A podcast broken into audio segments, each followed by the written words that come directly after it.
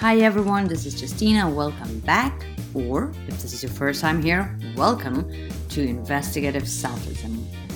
Today we're going to look at one of the major, basic but important principles of mindfulness, of how to lead a life where we create fewer problems for ourselves. I think that's fair to say.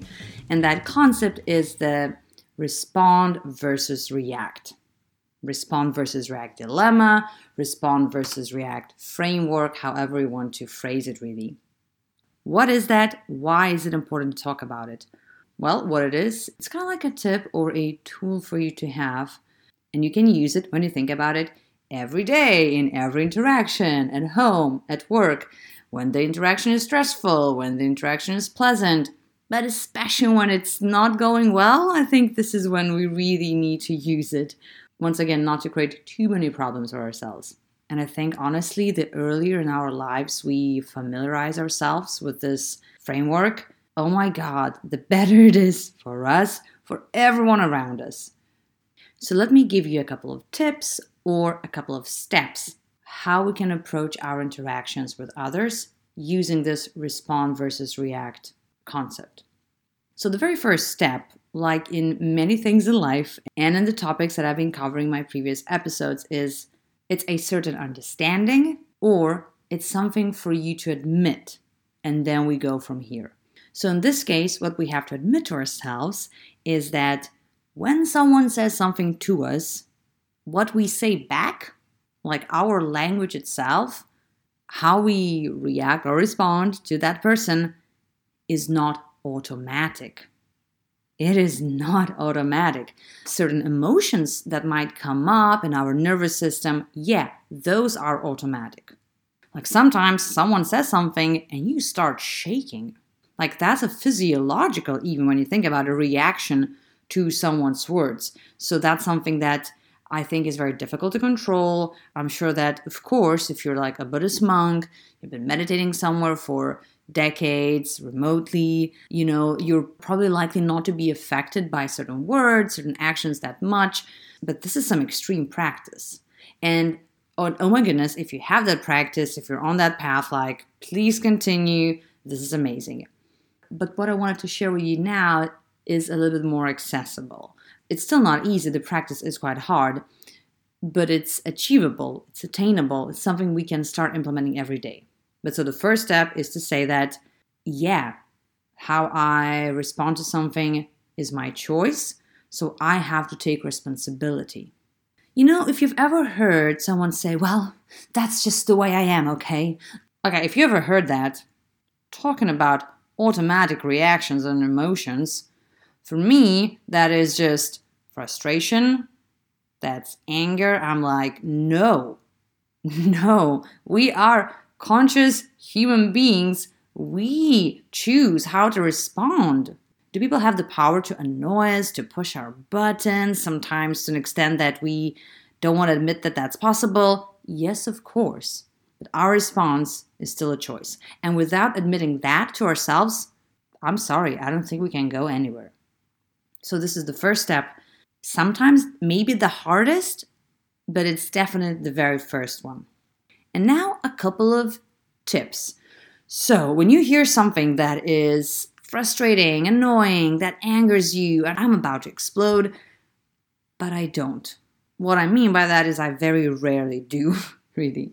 So, what are the seemingly simple, but actually quite hard, but also effective, so in the end, good steps to take, advice to follow? Well, one, we know from science that just breathing more deeply, right? yes, I did just breathe into my microphone to show you what breathing sounds like. Now you know. Just taking deep breaths, that in itself calms our nervous system down.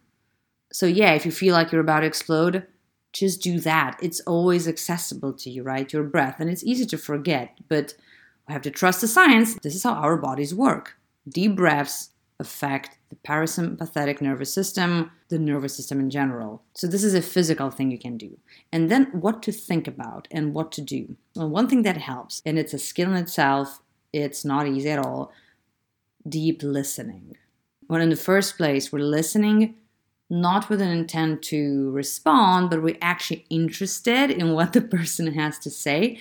And more importantly, we try to understand, we try to decode what's the pain, what's the fear, what's the insecurity. Well, I guess insecurity is still fear in the end, but, anyways, what's the frustration? Ideally, what's the need behind what the person is saying?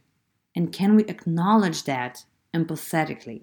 Right? So someone says, You didn't do this, you failed here, this went wrong for you to acknowledge that the person is disappointed and this is not the situation anyone probably expected to be in, right? Just sort of to acknowledge that, yes, I can see how that can be disappointing. I can see how this is a frustrating situation. Sorry to hear that. Obviously, the point here is not for me to give you a specific script, but to help you think of ways how you can approach it. So this was just one of the examples. But so deep listening, what's behind the words that can be sometimes really mean, right? What's the hurt? What's the pain? What's the fear? Another tip, and once again, not easy, is to remember not to take things personally. Yes, yes, yes, things are oftentimes being said personally, directly to you, at you, but there's always that difference between what someone is saying and like the content and how the person has chosen to phrase it. What's the tone? Is the person shaming you? Is the person blaming you? Uh, is someone being passive aggressive, right? These are all choices of that other person, how he or she has chosen to phrase everything. And you probably know this saying, but I think it's so true and it's so good to remember those situations that what A says about B says more about A than it says about B. You know, we've probably all been in those situations when, for example, maybe you did something wrong. Actually, yes, you did something wrong. And you know that. Who knows, maybe you're even ready to admit that. But then, how someone phrases that, how someone says that, sometimes maybe someone's being just really harsh, like objectively, unnecessarily harsh and mean. And you think, you know what? Yeah, I know I did something wrong, but I don't deserve this. This is not just. This is not fair. This is way too harsh. And then you have to remember what A says about B says more about A than what it says about B. So, on one hand, yes, don't be an idiot. Of course, understand what the person is saying and how it relates to you. But the very how, how the person is saying that, you can learn, you can put conscious effort to analyze it, to assess it, I don't think that's a good counter argument to use for any potential criticism, especially a constructive one. It's just good to remember that once again, you are not A in this situation. But then, the last point I wanted to make if you are not A in that situation and you are B, as B, how do you want to show up in this situation? How do you want to, once again, not react, but how do you want to respond? How do you want to show up what are your values? How do you see yourself as a person? When you look back on the situation, do you want to say, This is exactly how I wanted to show up? I showed up with integrity. I was still kind. I wasn't rude. I showed appreciation for the other person. I showed him or her that I was listening deeply. I tried to connect empathetically with what the person was saying. Is this how you want to see yourself afterwards? Meaning, is this how you want to behave? Or do you have different values or maybe just forgot about them. And hey, let's be real, we don't always do that. Have I had conversations that I would look back to and say, oh man, I did not show up as that highest version of me? It was really far away from that version. Like, that was really bad. But that's okay. We're human. We're learning. Let's not forget, this is a practice. We can put conscious effort to do that. We can get better how we behave with others, this is our choice. I cannot say, well, someone shouted at me, so I just shouted back at them. There's no causation. These are all choices, these are all practices. And what I've just summarized here respond versus react that's such a base or one of the pillars of what is called mindfulness, right? We are mindful how we are with others, how we respond. Are we creating that window of tolerance? Are we expanding that space of awareness? Or is that space of awareness just a millisecond and so we shout at people? Or is that space of awareness now one deep breath and we don't shout at people?